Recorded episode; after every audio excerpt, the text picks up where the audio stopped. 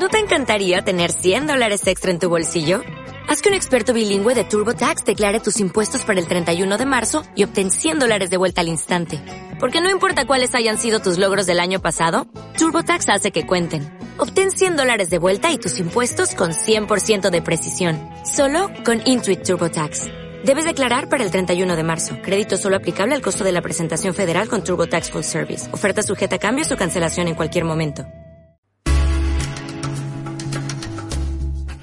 luisbermejo.com Podcast. Programa 761. Mitos del Antiguo Egipto. Programa producido y dirigido por Luis Bermejo, este mismo que os habla.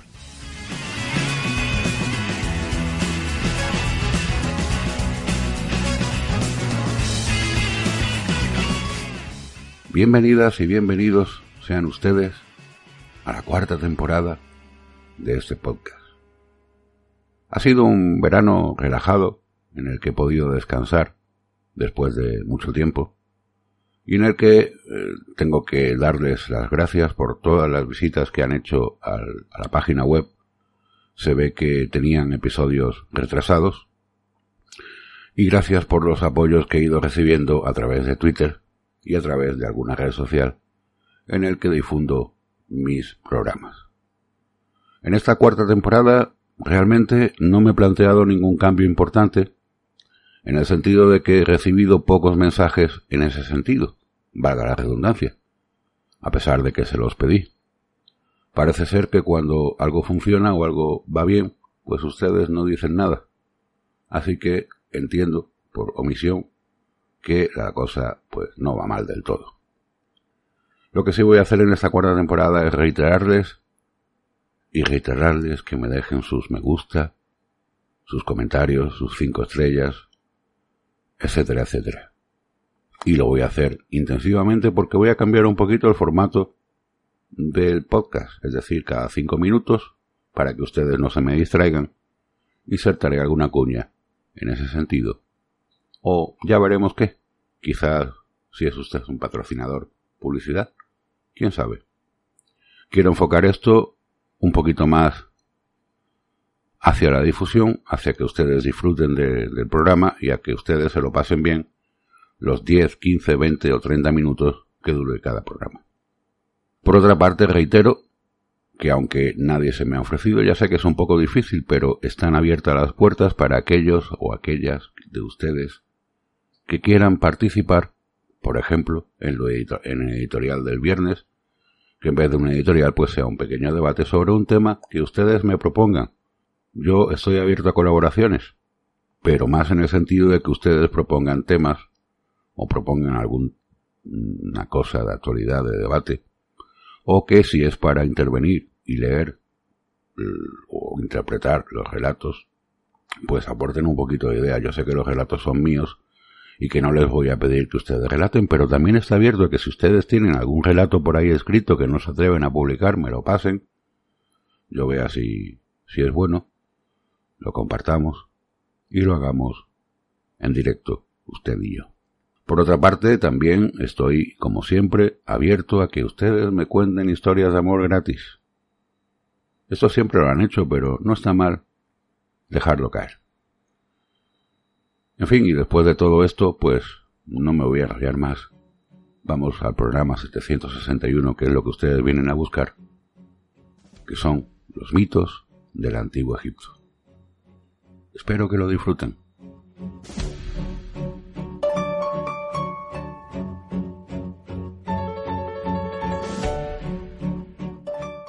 El Antiguo Egipto se mantuvo como una de las civilizaciones más avanzadas del mundo durante casi 3.000 años.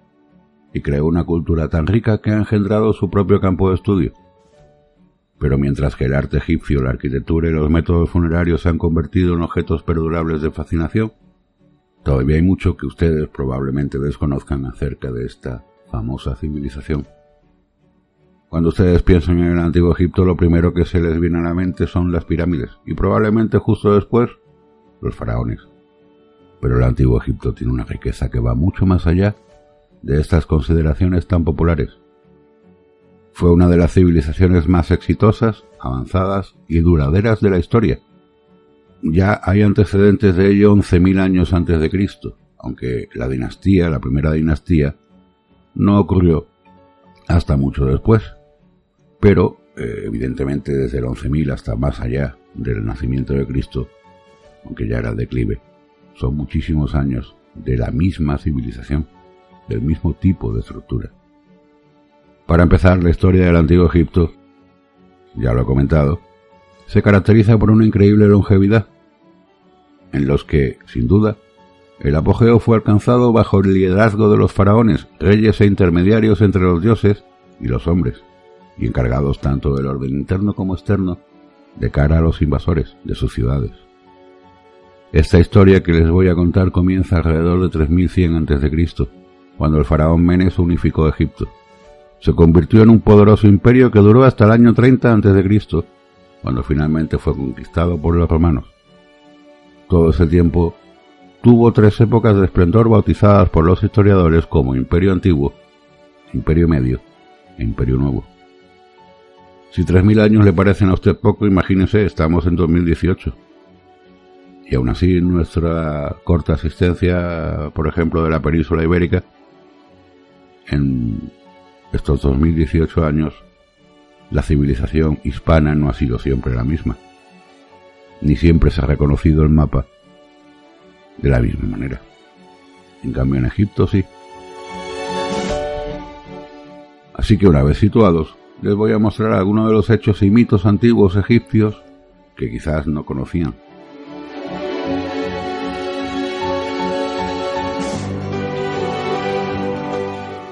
Vamos a empezar, por ejemplo, con Cleopatra, aquella famosa faraona, porque también hubo mujeres faraonas. Y Cleopatra no era egipcia. La familia de Cleopatra se mudó de Grecia a Egipto y vivió allí durante unos 300 años más o menos. Aunque sí nació y se crió en Egipto, para los egipcios todavía era 100% griega. Ella era descendiente de la familia de Ptolomeo, quien sirvió bajo Alejandro Magno. Era el único miembro de la familia que hablaba egipcio, eso sí, y como sabemos, gobernó como faraona hasta que Egipto fue conquistado por el Imperio Romano, como Cleopatra VII de Egipto, representando la reencarnación de la diosa egipcia Isis. Fue la última faraona del Antiguo Egipto.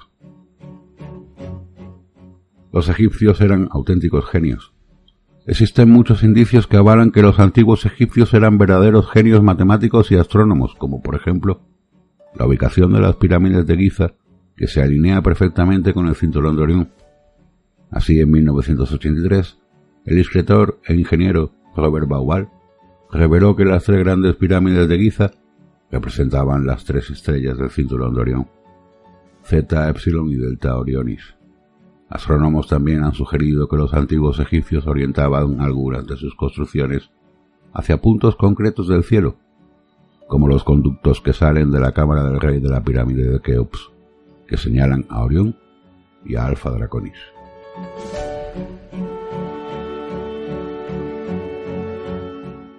Proyectaron uno de los tratados de paz más antiguos que existen. Durante más de 2 siglos los egipcios lucharon contra el imperio hitita por el control de las tierras de la actual Siria.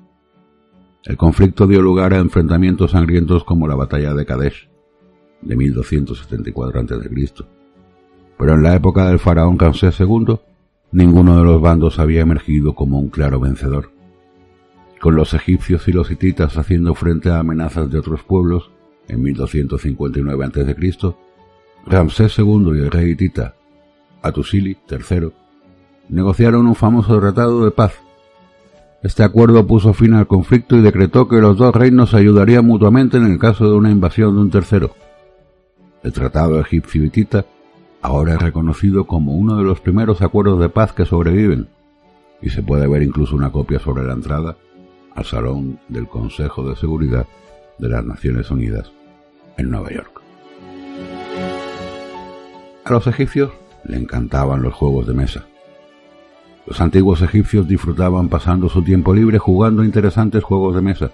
Entre los juegos de mesa conocidos están Mehen y Mancala, pero sobre todo el más popular de todos fue Senet, uno de los juegos de mesa más antiguos del mundo, que data alrededor de 3100 a.C. El Senet era tan popular entre los antiguos egipcios que se encuentra a menudo representado en las tumbas, tanto juegos completos como representaciones murales del juego. Lo jugaban todas las clases sociales.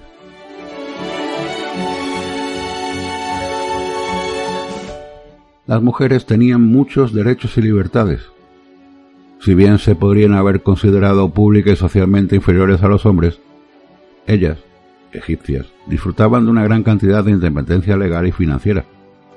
Podrían comprar y vender propiedades, servir en jurados, hacer testamentos e incluso celebrar contratos legales. Por lo general, las mujeres egipcias no trabajaban fuera del hogar, pero las que lo hacían normalmente recibían el mismo salario que un hombre. También tenían derecho a divorciarse y casarse de nuevo, y hay constancia de acuerdos prenupciales garantizando la indemnización a la mujer en caso de divorcio. Los egipcios eran muy limpios. La higiene y la apariencia eran muy importantes para ellos. Los hombres se rasuraban todo el cuerpo al completo y les encantaba usar aromas florales y aromáticos. Como era de esperar, fueron los faraones quienes usaron los perfumes más lujosos y con mejores olores. Los ciudadanos egipcios más pudientes usaban pelucas, mientras que las otras clases llevaban el pelo largo o recogido en una coleta. Hasta a los 12 años, a los niños egipcios se les afeitaba la cabeza, a excepción de una trenza, básicamente como protección contra los piojos y las pulgas. Los egipcios también iban a la huelga. Sí, los trabajadores egipcios eran conocidos por organizar huelgas laborales.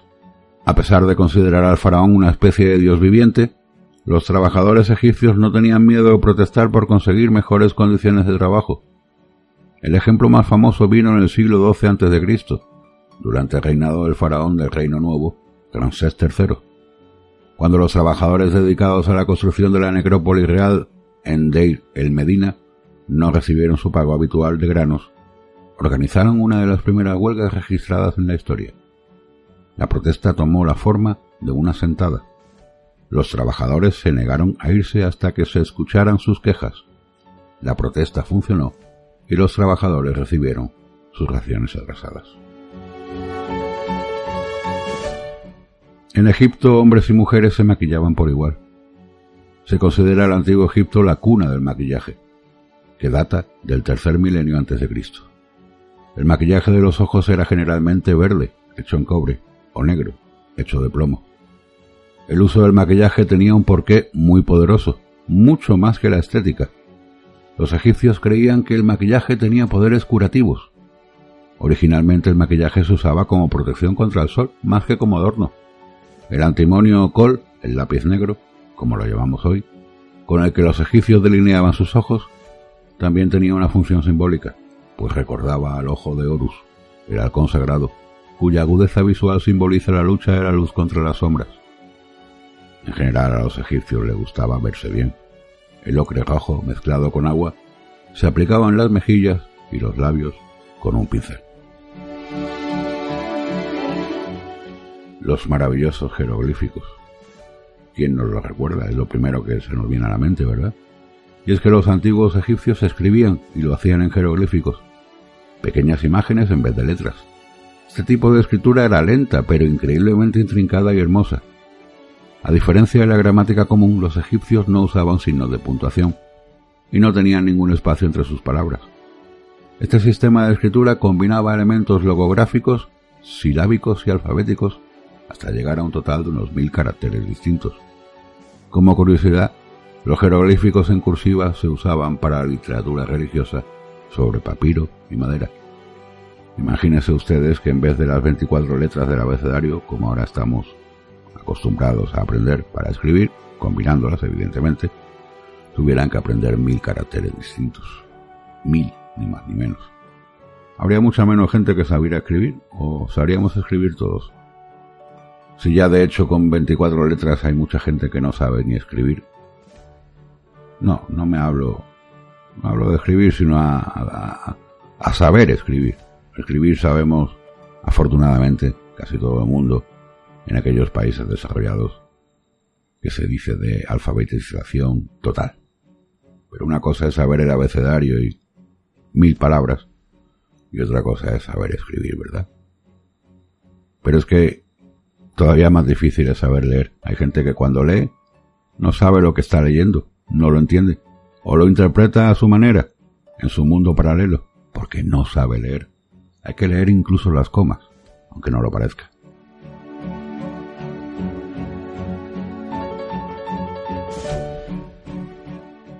Bien, sigamos con los mitos de esta gran civilización del Antiguo Egipto.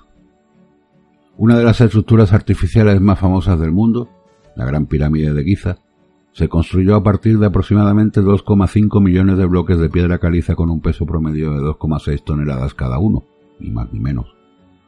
La masa total de la pirámide suma más de 6,3 millones de toneladas. La piedra para construir la estructura de 139 metros de altura procedía de Tura, a 857 kilómetros al sur de donde está emplazada la pirámide. ¿Cómo llevaron la piedra hasta allí? Al parecer, miles de obreros transportaron unas 170.000 toneladas de piedra caliza a través del Nilo en botes de madera unidos por sogas, que luego se distribuían a través de un sistema de canales hasta un puerto interno a pocos metros de la base de la pirámide.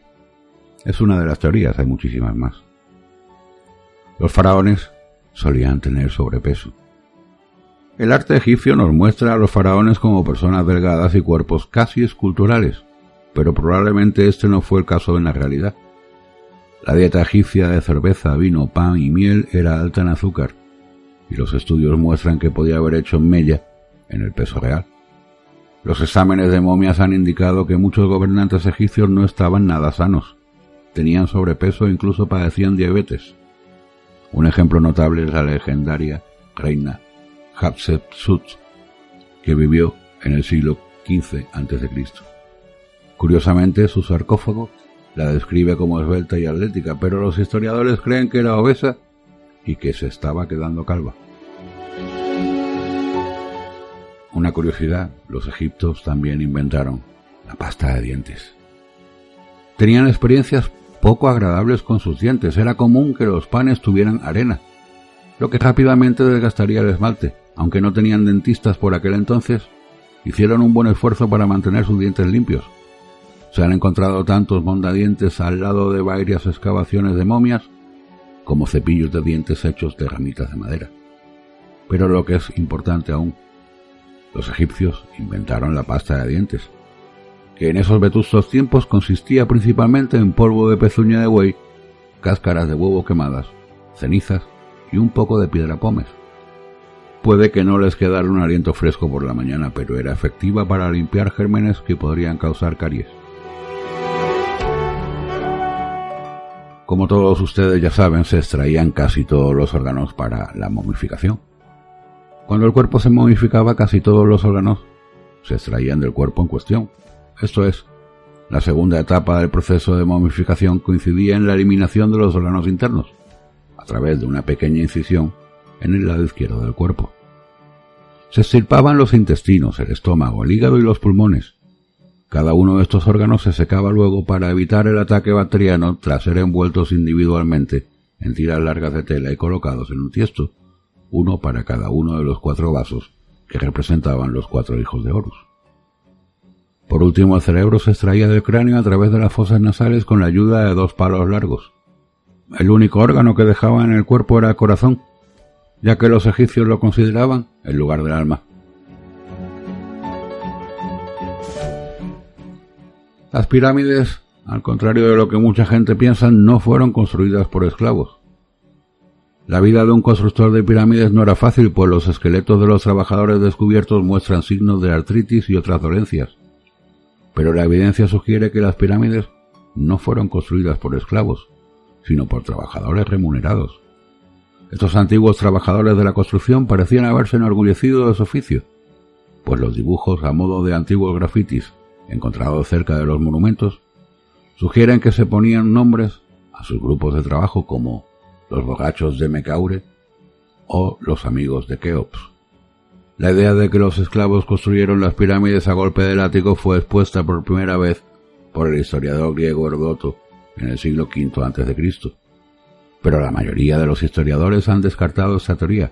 Los antiguos egipcios no eran reacios a tener esclavos, pero, fundamentalmente, los empleaban como sirvientes domésticos. ¿Qué ocurría cuando moría un faraón? Uno de los mitos más comunes sobre el Antiguo Egipto es que cuando hubo una muerte de un faraón, su familia, sus sirvientes y todos sus funcionarios eran enterrados con él vivos. Si bien es cierto que este tipo de sacrificio humano ocurrió algunas veces a lo largo de la historia de los egipcios, definitivamente no era una práctica común.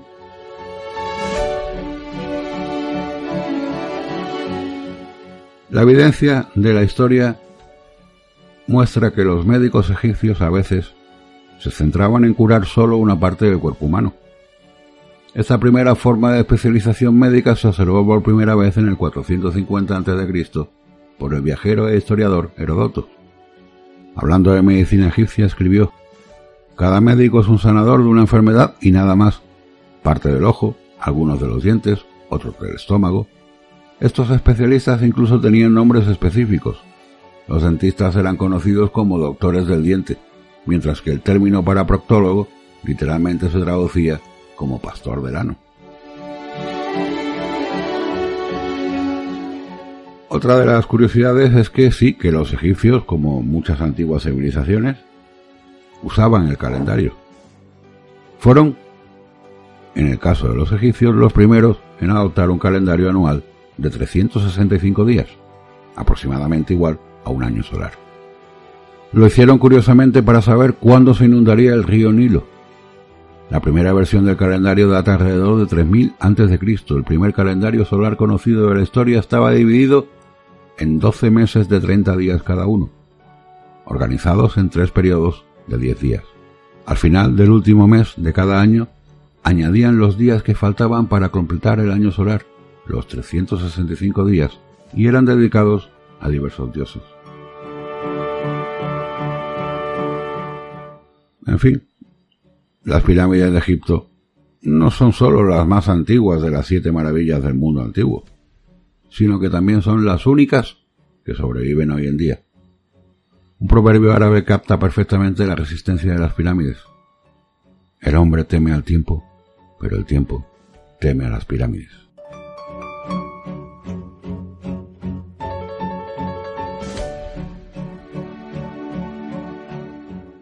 Muy bien, pues espero que ustedes hayan disfrutado con este programa, con esta vuelta, con este inicio de la 4ª temporada. Les doy las gracias por sus me gusta en iVoox, si me escuchan a través de iVoox, por las 5 estrellas que me dejan en iTunes si me escuchan desde iTunes, o por los comentarios que dejan en la página web si lo hacen a través de esta. Gracias y hasta el próximo programa.